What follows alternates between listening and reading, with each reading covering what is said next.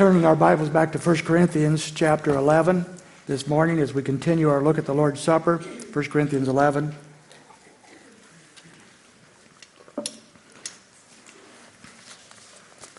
For 62 months, Mary Tudor reigned in England. We know her today as Bloody Mary. And the reason we call her Bloody Mary is that for 46 horrific months, from February the 4th, 1555, to November the 10th, 1558, the, this Catholic queen killed hundreds and hundreds of Protestants. What made her do that? Well, they believed the communion was remembering Jesus Christ and examining one's life rather than that the communion was the mass that brought salvation. And for that reason, she put these people to death, most of them being burned at the stake. Some of the most horrific stories possible are, are come out of that. The first preacher to die was a guy named John Rogers. He died on February 4th, 1555. Uh, he, uh, as he was being brought to the place where they would burn him to death, he was brought by his family, his wife, and ten children. Uh, she was holding in, her, in her arms a brand new baby, and they let him stop long enough to say something to her, and she encouraged him to stand fast and go to his death. John Hooper was another one who had 7,000 people show up for his execution to see if he would recant. He did not. Several others, we all sorts of them. One of them, however, Thomas Cranmer, was a man who did recant. He didn't want to die at the stake, and so he recanted. And then Bloody Mary recanted her recantation, and therefore she sent him to the to die anyway. So he recanted his recanting and said, Now I have recanted all that, I will follow Christ. And as he went to the, to the gallows or to the, uh, the, the, plate, the stake to be burned, and he didn't get burnt just like that, it was a process.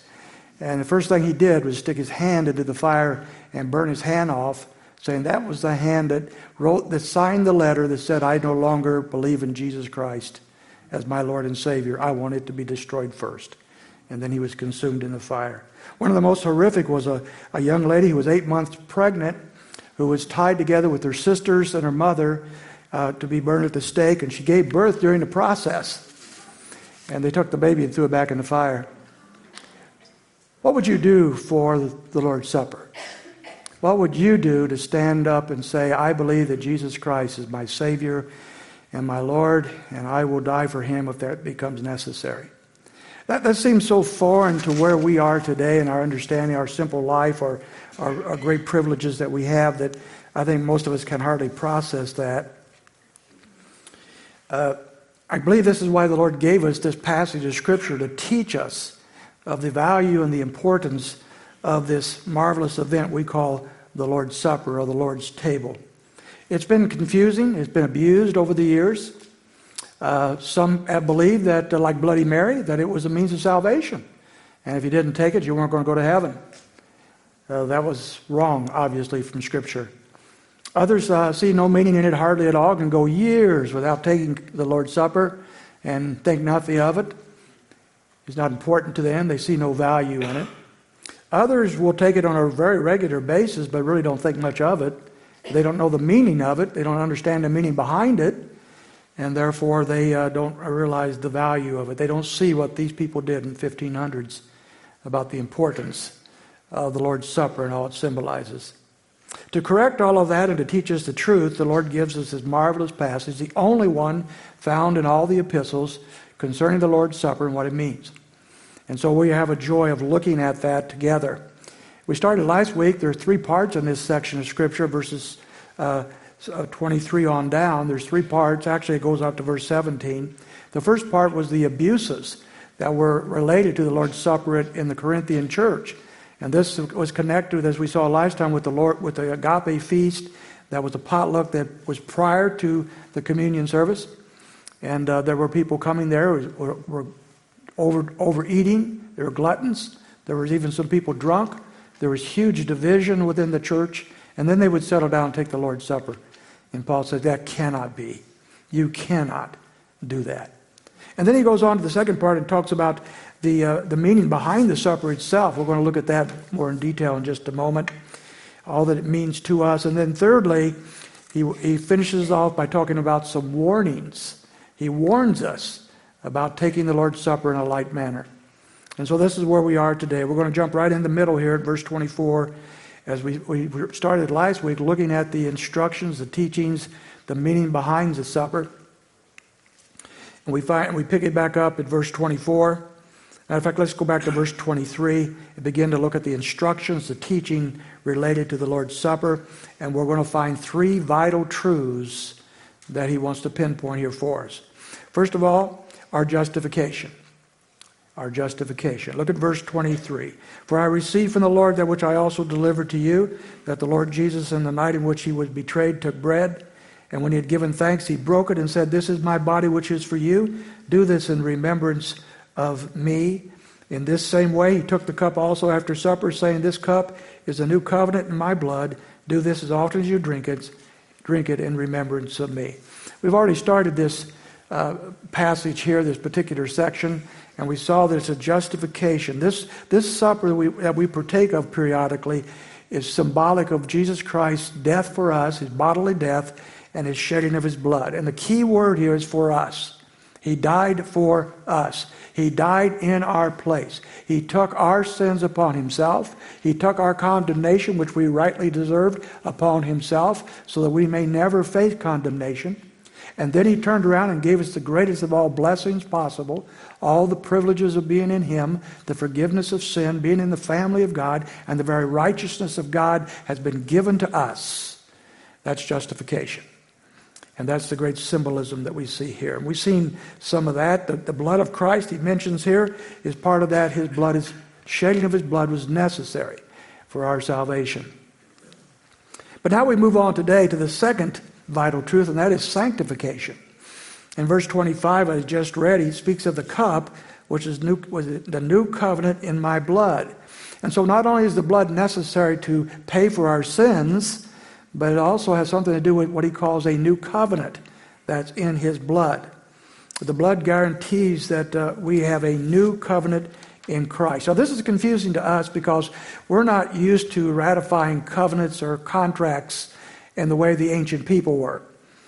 Uh, the ancient people, when they read this, would have understood much better than us. When we ratify a, con- a contract, when we go down to buy a house or a car, we sign on the dotted line and, uh, and we walk out with a piece of paper and a car, hopefully, maybe a house, because we've, we've completed a contract. Uh, they didn't do it that way. They, the contracts, at least the major ones, the treaties and so forth, all had to do with blood. Blood was involved. And so uh, uh one, of the, one of the perfect pictures of this is in Genesis 15 when the Lord gave what we call the Abrahamic covenant uh, to, to Abraham. And if you recall there, as God uh, made a promise to Abraham in that great covenant, he had animals split in two, laid apart, and then, according to the ancient treaties, both parties walked through those, between those parts to ratify a contract. And that meant that this was the seriousness of that treaty, that contract, that covenant. So serious that if you did not keep your end of the bargain, may you too be cut asunder and, and killed. That's the kind of contracts that they were used to, that they understood. You recall in the Abrahamic covenant that Abraham did not walk between the parts, only God's presence did, because it was a promise by God to Abraham and his descendants. It was an unconditional promise by God. But that's what they were used to. So when we come to this and it says that the covenant is in his blood, the people there had a better handle on it than probably you and I do. But what exactly is this new covenant? I think we have to pull over here and park a little bit and talk about that. What is this new covenant that he talks about? Uh, it might help you a little bit, some insight, is most of you have a Bible with you today. I hope you all do. If you come to our church without a Bible, you will immediately be lost. And I hope you are. Because if you're not following with the Word of God yourself, you have no idea what I'm talking about or why it's valuable. It's, you know, I, am not giving a lecture here. I'm not pointing out seven points in a poem. I'm talking about unpacking the Word of God. So without a Bible, you're really lost here. So I trust you have one. And I trust you have a real Bible, not an electronic Bible, because the Lord doesn't honor that. But, uh, yeah, maybe, maybe He does. I don't know. But At least it's the Bible, right? Okay, but all your Bibles, electronic or real, are Bibles that have two testaments, right? So you're used to the Old Testament, you're used to the New Testament. Well, another way of translating New Covenant is New Testament. So he's kind of get the point. The Old Covenant, the Old Testament, dealt with what happened prior to Christ. And it dealt largely with Israel. It dealt with the, the Mosaic Law. It dealt with all that happened back then. And it pointed to Christ. But in the New Testament, beginning with Christ and going forward, we have the life of Christ, his, his death, his burial, his resurrection. We, we have the, the coming of the Holy Spirit and the beginning of the, of the church and the church spreading throughout the known world. Then we have the epistles, which are the, the teachings for the New Covenant age people. And so we have all that there in the New Covenant, in the New Testament. That might help you a little bit. Charles Ryrie, in the front of his Bible, his study Bible, uh, writes these words. Uh, he says, The Old Covenant, and they, this is found in the introduction to the New Testament, the Old Covenant revealed the holiness of God in the righteous standard of the law and promised a coming Redeemer. The New Testament then contains those writings that reveal the content of this new covenant. So I think he has some good points there. But what exactly are we talking about? The only place in all the New Testament that really showcases the content of the new covenant is Hebrews. So I want you to go back to Hebrews chapter 8, where we find the, the only real teaching of the New Testament in depth concerning the new covenant. There, it's mentioned a number of places, but it is never unpacked and explained except in Hebrews. And so, we're, and we're not, we don't have time, obviously, to, to do a great exegesis on this, but I do want to, um, to look at the highlights. Roman, Hebrews chapter 8, and we're looking at verses 7 and 8. The writer says, For if the first covenant had been faultless, there would have been no occasion sought for a second. For finding fault with them, not with the, not with the covenant, but with the people, he says, Behold, days are coming, says the Lord, when I will effect a new covenant with the house of Israel and, uh, and with the house of Judah.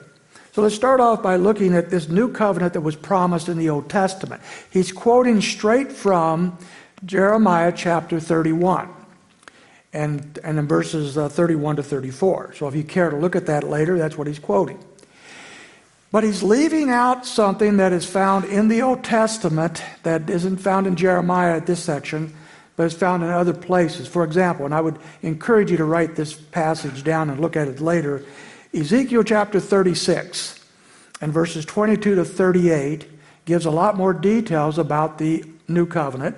And there it talks about not only the spiritual blessings that Hebrews talks about, but also the, the physical and the land blessings and promises as well.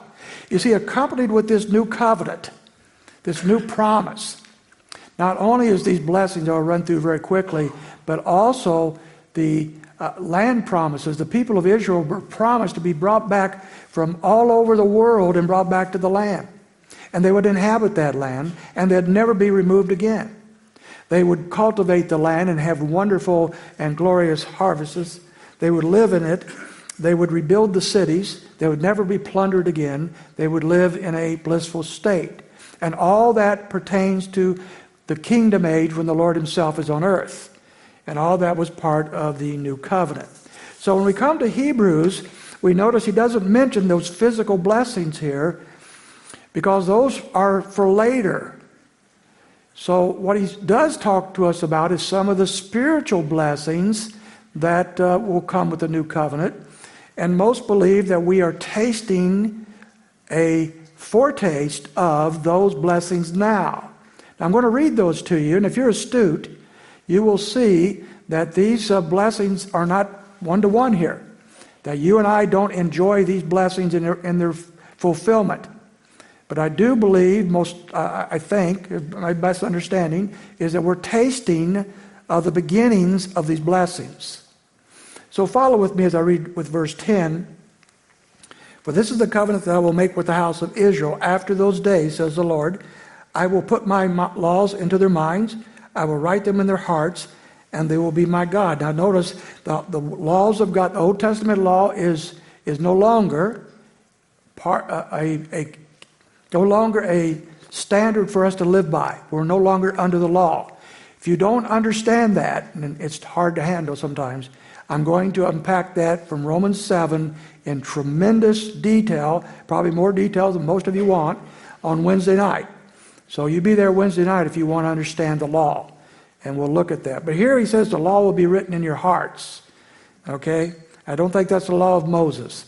I think that's the law of God Himself. But we'll talk about that Wednesday night. And you'll be my people. And so Gentiles were not considered the people of God, but they are now. That's another teaching of the New Testament. Verse 11. And they shall not teach everyone his fellow citizens and everyone his brother, saying, Know the Lord, for all will know me, from the least to the greatest of them. Teaching like I'm doing now will not be necessary in the kingdom age. Uh, and but it will be necessary until he comes. Then he says, For I will be merciful to their iniquities, and I will remember their sins no more. Absolute, complete uh, forgiveness is promised under the new covenant. Under the old covenant, there was temporary forgiveness, there was a covering, an, an atonement for the sins of the people. But the blood of bulls and goats, chapter 10 of Hebrews says, could not take away our sins. It would take the blood of Jesus Christ to take away our sins. And so, what the new covenant promises is the absolute forgiveness of sin that will be remembered no more. And you and I are tasting that. Now, I do not believe, as I said a moment ago, that all these provisions are, are in their fulfillment now. I do believe that we're tasting the beginning stages of it. We have, we have the first fruits of all that that is. But I, I think there's far more to come when the, when the Lord returns and enacts the fullness of the new covenant. And so, as we, as we think of this, then, if, if these are true, all these spiritual blessings, all these provisions that God has made for us through the blood of Christ, if that's true, we're now talking not only about salvation, we're talking about sanctification. And sanctification is God who is in the process of changing us more and more like Jesus Christ. That's sanctification. And we find these provisions found under the new covenant for that. We're becoming more and more like what he wants us to be. A couple, well, last summer, I drove, uh, there was an estate sale down the street here, and they were advertising some stuff. And I've driven by this house many times, and so I saw the sign, and they were advertising, by the way, uh, the selling of a, of a vintage car, a 1930s car. And uh, I thought I'd stop and see what they were they had there. So, so I pulled over and I came in, looked around. They have a warehouse there, just filled with stuff. I didn't buy a thing, of course, but uh, it was filled with stuff. And they did have the vintage car there, but it wasn't the way I thought it would be. There wasn't this uh, nice old car sitting in a corner somewhere that somebody could drive out or at least pull out. It was in parts and pieces. It was all over the warehouse. It, the fender here and the motor there and the tires there and bolts and nuts everywhere.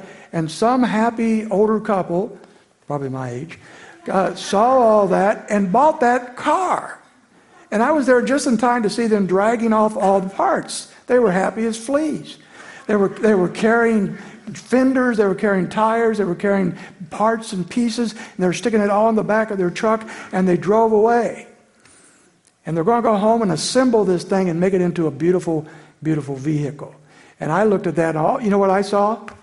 Junk some parts and pieces and junk. And what's wrong with you people? You'll never live long enough to fix that car. You're, you're my age. What's wrong with you? You're going to die before you fix that car. But you know what? I bet they took it home, and with loving care, they began to put it together. I, I thought about that in the relationship with what we have right here. You know, when the Lord finds us, He just finds us in all broken pieces, all parts scattered here and there, some worse than others. Uh, some of you, all you needed was good polishing. Most of us were all broken up. And the Lord comes along and He takes those parts and He begins the process when He saves us of putting us together in the image of Himself and the way He wants us to be. And what a wonderful thought that the, the master craftsman is taking you and I and putting us together. Sometimes people will tell me, Gary, or Pastor, according to how well they know me, they say, Pastor, you don't know me. You don't know my past. You don't know what I've been through. You don't know how bad I've been. You wouldn't even want to be with me. And he's probably, they're probably right. But God does. Now, the Lord takes those broken people, no matter how broken you are, and He specializes in putting you together in a form that He wants you to be. I have an idea that if I could find that old couple and see what they were doing with that car, I would probably find it put together now, but a long ways from being showcase ready. It's not ready for the shows yet. It's not ready for the showroom, but I bet they're working on it piece by piece by piece by piece. One day it'll be ready, and they'll be showing it in the shows here and there, the car shows. One day be, it'll be ready. And then I thought, I thought of us, you know, we're not showroom ready yet. we're in process. The Lord is piecing us together and He's, he's working on it. He's buffing us and He's painting us and he, He's putting it all together. And one day we're going to be showroom ready because He's building a masterpiece according to Hebrews 2.10, according to His own power and glory. And you know where that's going to happen? At the day of our glorification. And let's go back to our passage because that's what's next. We see sanctification, we see justification, now we see glorification. And in verse 26, back in our passage, for as often as you eat this bread and drink the cup, you proclaim the Lord's death until he comes. When the Lord comes back, when he comes back, we're going to be glorified. We're not glorified yet, we're in process. The Lord's not done with us yet. Just like that couple is probably not done with that car yet. But one day, when he comes back, we will be glorified. When the Jews partook of the Passover, they were remembering the promises of the Old Testament that a Redeemer would come. And they looked forward to that Redeemer coming to set them free. At the Lord's Supper, we remember what He's already done. The Redeemer has come. He set us free from sin. He's in the process of sanctifying and refurbishing us. But one day he has promised he's coming back. And he's going to glorify us at that moment, and the process of restoration will be complete. This is a major theme of the Bible, by the way. Did you know that 23 out of 27 New Testament books mention the, the return of Jesus Christ? 23 out of 27. Three of those books only have one chapter in them that don't mention him. And then there's Galatians, a major portion. It's the return of Christ is coming. I told Marcia this morning, I uh, was thinking about songs concerning the return of Christ and, and thinking, you know, in modern times we haven't written many songs that talk about the return of Christ. Southern gospel music has talked about that a lot, heaven and so forth, but not, not so much modern music. And then the Rallies jumped in there and sang a song for us that really fit. That was, that was great because that was written recently. That's cool. I was going to sing something else for you, but I won't now that, uh, that they've, they've done that for me. But I was just thinking about that, this promise of Christ, He's coming again. And, and, we're, and we're going to partake of the Lord's Supper until He comes. What a beautiful thought that is. And it's all based on His promise. Like you, I've been watching a lot of news lately at the, uh, this war. The, uh, uh, it's just awful stuff. And I've seen some, some of the interviews that some of the commentators over there, the, the people are making, and they go, they go and they talk to usually women and children uh, who have been displaced and are running to Poland or someplace. And they say to, they, are talking to them and, and they're crying and they, it's, it's heartbreaking, isn't it? And, and they say, I, this, this one lady said, I just want to go home. I just want to be with my husband again. I want to be with my children and little, little children say, I just want to be with my brothers and sisters. I want to go home. And the commentators, at least on two occasions I saw recently, both promised them they would go home. That everything will be all right. That, they, that, uh, that one day they'll be united, reunited with their loved ones and they'll go home. And as kind as that is, and as well intentioned as that is, that's a lot of hot air. And every time I hear somebody say something like that, I think, you don't have the power to promise that. That is a false promise. There's no way you can know things are going to be all right for that family. There's no way you can promise that. Quit doing that. And then I think of a promise like this we have one who's got the power. We've got one who said, I'll come back, and he'll come back. We got one one day, maybe it's today, oh, I hope so. I'm ready for it. Time change killed me. No, I'm, I'm, I'm ready. Maybe it's today. Maybe it's 100 years from now. I don't know. But he said he is coming back. And he is coming back because he can promise that. He has that power. And so it speaks of our glorification. And when he comes back, he says, I'm going to make all things new. I'm going to re, re- re- reconstruct everything, including you. and we will be new in Him, glorified. We're going to be showroom ready, and we'll be on display for all eternity, displaying the glory of the majesty of our Savior. That's what the Lord's Supper is about, folks. You put these three pieces together, and you've got the, the depth of the Lord's Supper justification, sanctification, glorification. Why wouldn't we glory in that? Why wouldn't we love that? Yet, the, but Paul's not done. Going off to verse 27, he now gives us a warning. Sadly, he has to warn these people and sometimes us that we're headed, we're headed the wrong direction when it comes to the Lord's Supper. He warns of judgment. Let's see what he has to say. Verse 27 Therefore, whoever eats the bread or drinks the cup of the Lord in an unworthy manner shall be guilty of the body and of the blood of the Lord. He speaks here now of the Lord. The Lord's Supper symbolizes everything we just talked about justification, sanctification, glorification. Symbolizes all that. Plus, it symbolizes what Jesus Christ did as our sacrifice to die for us. All that's in the package. And so when he talks about that, and he says he says something here about uh, the, eating it in an unworthy manner, partaking in an unworthy manner, is to be guilty of the body and the blood of the Lord. We want to know what that means. That's pretty serious stuff, isn't it? To say something like that. Why would that be the case? Because the Lord's Supper symbolizes everything the Lord has done for us and is doing for us and will do for us. It's symbolic of that. It's kind of like the American flag. The flag is just a piece of cloth.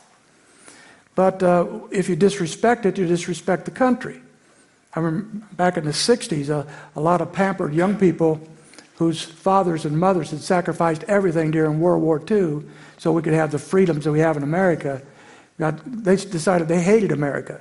They didn't want anything to do with America, so they, they took advantage of the freedoms that their forefathers had, had fought for and started burning the American flag. And why, why didn't they burn a pillowcase? You know, because a pillowcase represents sleeping, and they like to sleep a lot. But uh, the flag represented America, and they hated America. The supper symbolizes, in a far more significant way, our Lord and all that He has done for us. And so to dishonor it is to dishonor Him. So, folks, here it is. Your attitude towards the Lord's Supper is a very good barometer of your attitude towards Jesus Christ and what He's done for you. He says here this unworthy manner. Uh, years ago, I ran into a lady. I, I, can't remember where. I remember seeing her. She, a little older lady, very dedicated to the Lord, uh, was serving Christ, and she was talking to me about her husband who wouldn't go to church. Her husband, she said, was a Christian, but he wouldn't go to church, and the reason he wouldn't go to church is because he couldn't find any pastor that explained those two words in a way that was acceptable to him. His view on the Lord, on, on this unworthy manner, was different than anybody else he knew, and because of that, he wouldn't go to church. Now, I have found over the decades many flimsy excuses for not going to church. That's a pretty bad one right there. You know, I can't go to church because the pastor doesn't get this right. And uh, so, as I thought about that, I thought about that ever since. That's been 20 some years ago. Every Everything, I've thought about that ever since, and I thought, what, what does that mean? I mean, if it's enough for this poor dude not even to come to church, what does it mean? And you might say to yourself, what does it mean? So you're in the right place. I'm going to tell you what it means. I hope. Okay, let me give you four options here, at least four. I think they're overlapping. I don't think they're independent. I think there's four different things here that he has in mind. First of all, obviously, from the context, uh, he is talking about the uh, conduct of these people. Remember, we've already talked about that in verses 17 to 22. They were coming to the Lord's Supper. Some of them were gluttons, some were drunk. There was huge division among these people. He even said you come together in such a way that it's even worse when you leave. You know, uh, it's awful. And then, they, then they would settle in and take the Lord's Supper. That's an unworthy manner. You don't, you don't gripe, complain, and, and backbite and, and be divisive and be self centered and then say, Well, I think I'll take the Lord's Supper as partaking of the Lord's Supper in an unworthy manner. And we all should consider that when we, before we take the supper in our own lives. The next one is that we have an, an unworthy manner would be unconfessed sin in your life. Look at verse 28. But a man must examine himself, and in doing so, he is to eat of the bread and drink of the cup. I'll come back to that verse in just a second, but, but to, to not examine yourselves, to, to not look into your own life, to not deal with unrepented sin before you partake of the Lord's Supper would be an unworthy manner. Now, I'm not saying that you now have cleansed yourself of all sins and you're no longer sinning. That wouldn't be possible. But if you know of a sin in your life and you will not confess that before the Lord, then you're not ready to partake of his elements. Thirdly, it's coming, uh, coming with a careless and irreverent attitude uh, uh, towards the supper. If your attitude as we partake of the Lord's Supper on, sun, on usually the first Sunday of the month, if your attitude, oh, is, oh my, the service is going to be 10 minutes longer today, or, or we say a little prayer and say, Lord, uh, uh, thank you for this service, and uh, then we look at our phone for the scores and uh, some news, or maybe let ourselves daydream about the work next week.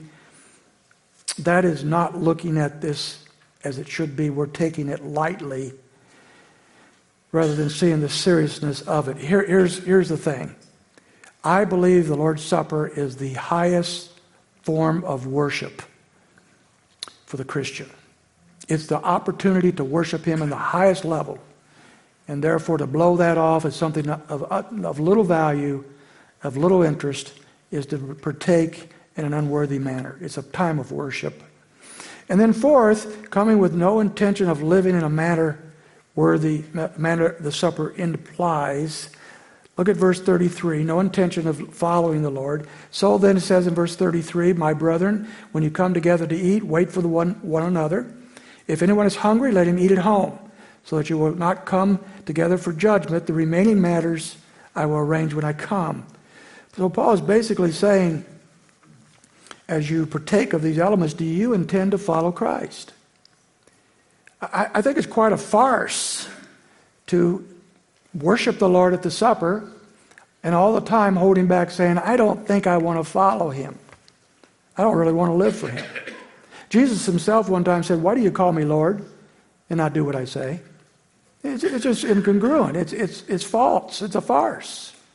And so to partake in an unworthy manner would be, it's, it's, a, it's a hypocrisy. So those are four things I think we can put together there on that. So to come to the Lord's table in a manner worthy, let's make this a positive thing. What would be coming to the Lord's table in a worthy manner? Let me, un, let me reverse all four of what I just said. It would be to conduct yourself properly for the sake of others, being unselfish, rather than selfish. It is to confess all known sin. It is to become an irreverent, worshipful attitude. It's come with the intention of truly living for Christ.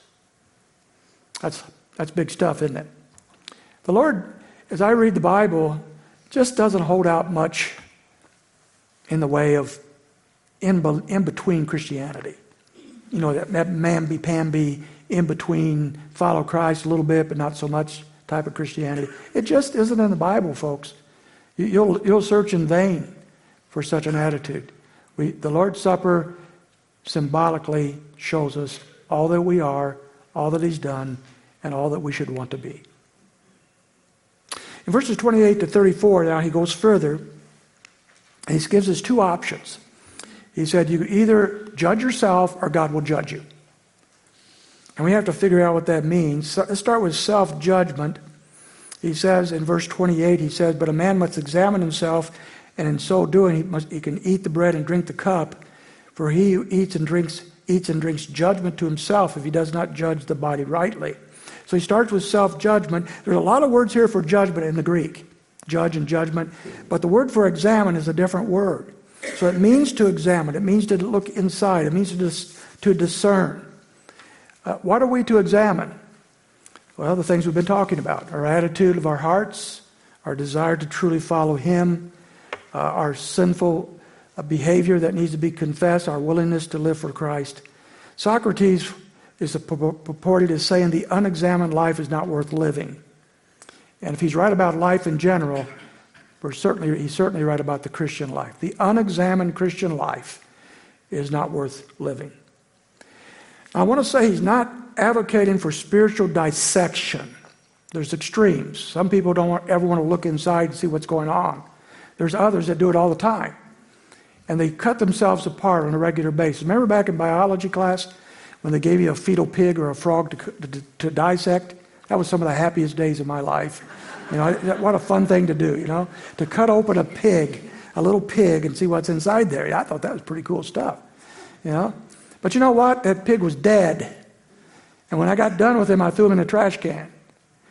There, when, when, you're constantly dissecting yourself, constantly looking for some new sin under every rock, uh, you don't go very far. And some people do that. Uh, we should be people who are glorying in the forgiveness and the grace of Christ. If you know anything about the, the, the life of Martin Luther, this is what drove him almost nuts. Constantly trying to find another sin until finally one day he found grace. And he found, yes, he was a sinner, but a sinner saved by grace. So look at your sins. Make sure it's there. You know what? The Lord, let, trust the Lord to bring to your attention those sins that need to be dealt with. You don't have to constantly cut yourself up and dissect yourself. But let's move on to divine judgment. If we won't do that, if we won't look into our own lives and examine ourselves, God is going to do it for us. Verse 29 says, For he who eats and drinks, eat and drinks judgment to himself, if he does not judge the body rightly. For this reason, many among you are weak and sick, and the number sleep. For if, you, if we judge ourselves rightly, we should not be judged. But when we are judged, we are disciplined by the Lord so that we will not be condemned with, along with the world. To ignore the first option of self examination is to invite the judgment of God on our lives. When I grew up, my parents had never read a book on how to have, how to have your children destroy the house and be in complete control while mom and dad just run around hoping they do better. My parents came from a strange view that parents are supposed to be in charge. Isn't that weird? Who, who would think about that today? Parents are supposed to be in charge. And so they would say these mean things to me. For example, if me and my siblings were just crying and whining about certain things, they would turn and say, some of you might recall these words, if you don't stop crying, I'll give you something to cry for. How many of you heard that? Okay, there we go. Love you. Okay, if you don't stop it, I'm going to give you something to cry for. I stopped crying immediately because I knew what that meant. All right, because I was going to be crying for a long time. And I really didn't want to do that. Well, this is kind of what we got going here. If you won't straighten up, if you won't do the right thing, the Lord said, I'll step in and I'll judge you. Now, this is important here, so make sure you follow me. Romans chapter 8, verse 1 says, There is no condemnation for those in Christ Jesus. You will, your sins, are, if you're a Christian, are forever forgiven. You will never be held accountable for those. You'll never again, at any point, be judged for your sins in, eternal, in an eternal way. But on a temporal basis, the Lord says, I will step in, and He uses the word here, discipline. Verse 32 I will discipline you. Discipline is a whole different idea. Discipline is the idea that the Lord is like a coach. He's going to make you better by disciplining you. You see, the Lord is not trying to kick us out of His family. He's trying to get us to act like family members. And so he loves us so much that he says, if you will not shape up and do what you should, I will step in and do what I have to do. Even to the degree, and verse 30 is a weird verse, isn't it? Some of you sleep. Some, some of you are dead. Some, some of you are, are sick. Could the Lord actually bring into our life physical sickness and even death because of our attitude toward Him reflected in the Lord's Supper? I'm not going to argue with verse 30, are you? Apparently so. The Lord is serious about this, folks. He is serious, and He'll do what is necessary to bring you and I to the place that we need to be for the Lord Jesus Christ. Keep this in mind, though.